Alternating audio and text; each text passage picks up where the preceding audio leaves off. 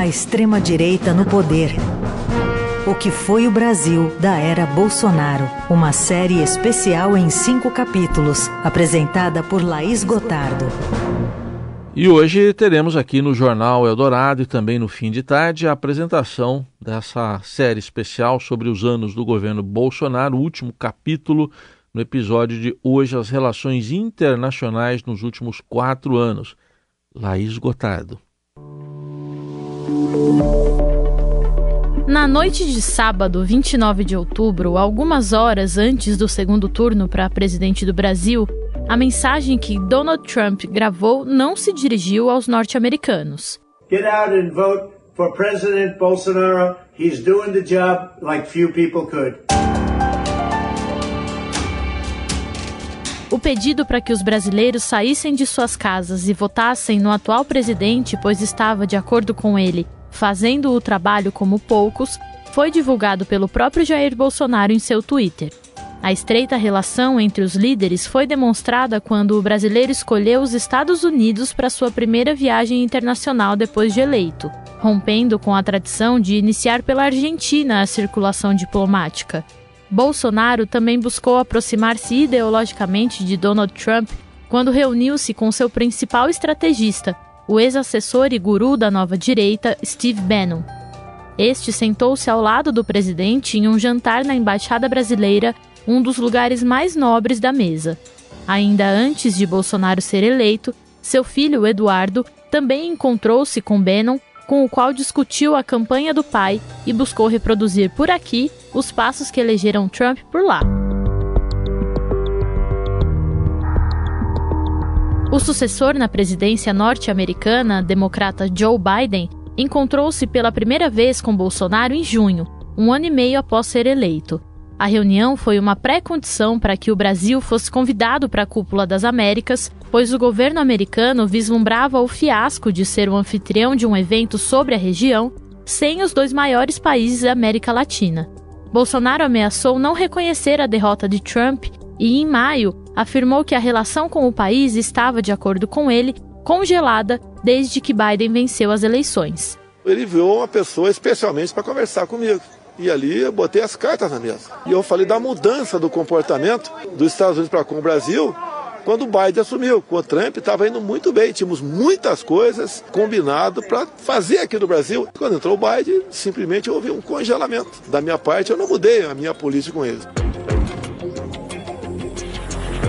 Para Eduardo Fayet, professor de Relações Institucionais e Governamentais da Universidade Presbiteriana Mackenzie de Brasília, o impacto da proximidade entre Bolsonaro e Donald Trump no contexto da política externa são ruídos no processo das relações entre o Brasil e os Estados Unidos. Havia uma relação muito pessoal do presidente Bolsonaro com o presidente Trump.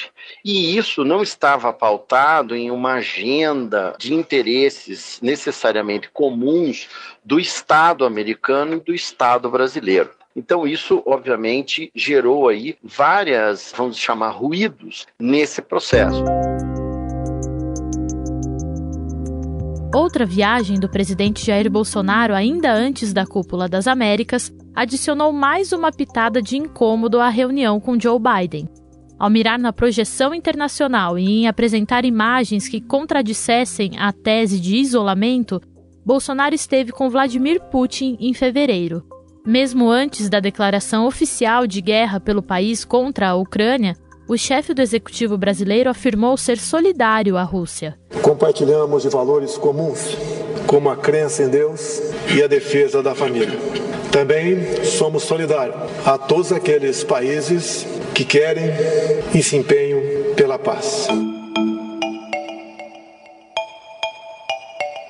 O encontro gerou desconfiança em importantes pares internacionais do Brasil, isso de acordo com o professor de Relações Institucionais e Governamentais da Universidade Presbiteriana Mackenzie de Brasília, Eduardo Fayet. Foi um movimento errático e muito pouco estratégico. Teve a justificativa dos fertilizantes, mas isso objetivamente não rendeu grandes questões positivas ao Brasil. Não houve um avanço nem tecnológico, nem no sentido de investimentos. Por outro lado, esse movimento gerou uma desconfiança do governo Biden e gerou uma desconfiança na Europa, na União Europeia. E depois, o próprio Brasil, na Conferência de Segurança da ONU, votou contra a Rússia. Então, veja, um movimento contraditório o qual não compõe uma estratégia de construção, de cooperação, de ganhos mútuos de médio e longo prazo, né? Esse que é o que de fato pauta as relações internacionais entre países dessa magnitude.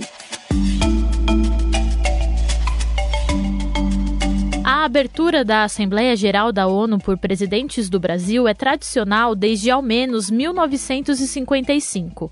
Os temas do discurso costumam permear os direitos humanos, o meio ambiente, as cooperações internacionais e outros assuntos que afetam todo o planeta. É nessa primeira fala que colocam-se em pauta os assuntos que, posteriormente, durante as reuniões do evento, receberão recomendações e resoluções.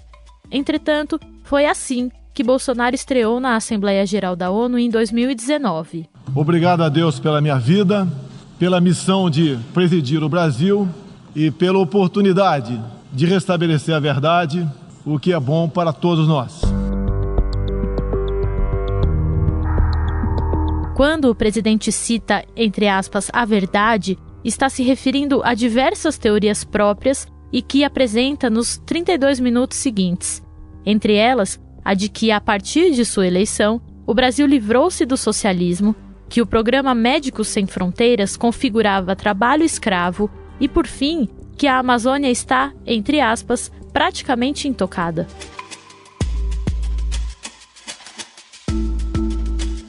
Em 2020, o presidente brasileiro voltou a citar a verdade e a dedicar boa parte do tempo de discurso para apresentar teses próprias sobre o desmatamento na Amazônia. Nossa floresta é úmida e não permite a propagação do fogo em seu interior. Os incêndios acontecem praticamente nos mesmos lugares, no entorno leste da floresta, onde o caboclo e o índio queimam seus roçados em busca de sua sobrevivência em áreas já desmatadas. Os focos criminosos são combatidos com rigor e determinação.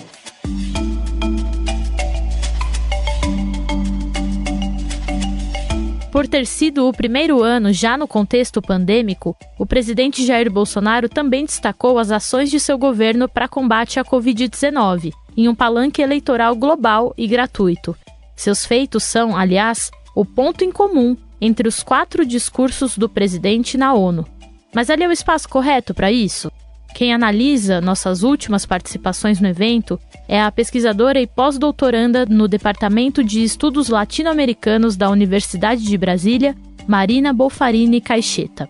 Os discursos são incrivelmente descolados da realidade. Não só ele cita informações e fatos que são facilmente descomprovados, mas ele também, como no primeiro ano e no último, né, 2019 e 2022, os discursos foram bem mais longos do que os de 2020 e 2021, porque ele utiliza o púlpito das Nações Unidas para fazer um discurso, inclusive para o seu eleitorado no Brasil. E aí, claro, né, utiliza-se também o espaço das Nações Unidas para afirmar uma soberania do Brasil em relação, por exemplo, às várias críticas que o Brasil recebe. Há um monte de críticas que não só a sociedade civil brasileira e global fazem, mas também outros chefes de estados fazem. E aí o Brasil entra com essa retórica de nós precisamos defender nossa soberania, né, numa espécie de manipulação, tanto da sua voz nas Nações Unidas quanto dos seus discursos. Há uma expectativa de que o Brasil se posicione em relação a vários temas globais, temas inclusive de preocupação global, e o Brasil parece que passa tangenciando esses temas.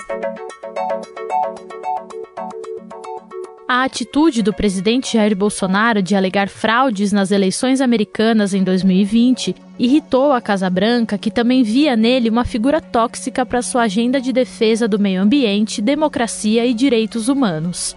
Já do lado brasileiro, Bolsonaro demonstrou insatisfação com comentários de Biden em relação à Amazônia e disse que a gestão do americano era, de acordo com o presidente, um governo mais de esquerda, que tem quase uma obsessão pela questão ambiental. Para além das relações com outros países, a imagem do presidente brasileiro na imprensa internacional manchou-se ao longo do mandato. No ano passado, o periódico espanhol El País fez uma das análises mais duras sobre a postura de Bolsonaro nos dias antes da Assembleia Geral da ONU e deu uma bronca nos demais políticos brasileiros. Não é só culpa do Bolsonaro que o mundo zombe do Brasil, escreveu o jornal. O britânico The Guardian classificou o discurso do brasileiro como cheio de mentiras. A Reuters apontou que o chefe do Executivo Nacional disse estar comprometido com a proteção do meio ambiente, mas que o discurso não convence os ativistas. A falta de decoro também chamou a atenção do mundo durante o enterro da Rainha Elizabeth II da Inglaterra, realizado em Londres em setembro. Bolsonaro falou em tom de campanha da bancada da Embaixada Brasileira a seus apoiadores, que desrespeitosamente agrediram jornalistas da BBC News, órgão de imprensa do governo inglês, dizendo que, entre aspas, eles não eram bem-vindos. De acordo com Marina Bofarini Caixeta, pesquisadora e pós-doutoranda no Departamento de Estudos Latino-Americanos da Universidade de Brasília, as cicatrizes da era Bolsonaro no contexto internacional são profundas e demandarão trabalho do novo governo Lula. Essa imagem do Brasil como párea internacional, que é o saldo final deixado por Bolsonaro para o próximo governo, e que vai dar muito trabalho para o próximo governo, porque é uma questão de ressignificar muita coisa.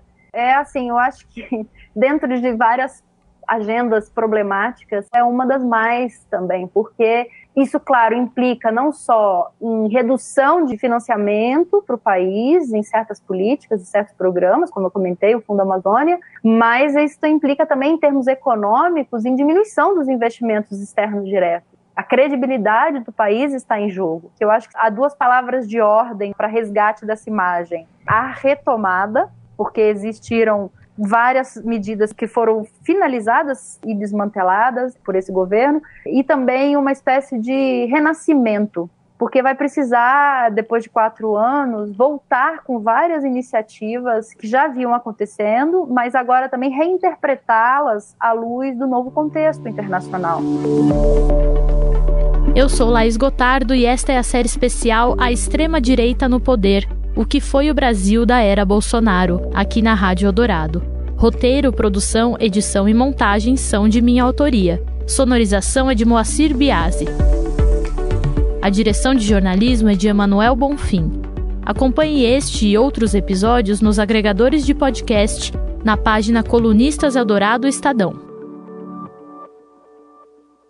Tá aí, conclusão desse trabalho bem legal da gente acompanhar nesses últimos cinco dias né, da Lei Esgotada, que você pode, como ela disse, encontrar para ouvir, compartilhar, refletir um pouco mais é, na, na, nos, nos, colunistas do Estadão, né, no nosso podcast, ou também nas plataformas digitais de áudio.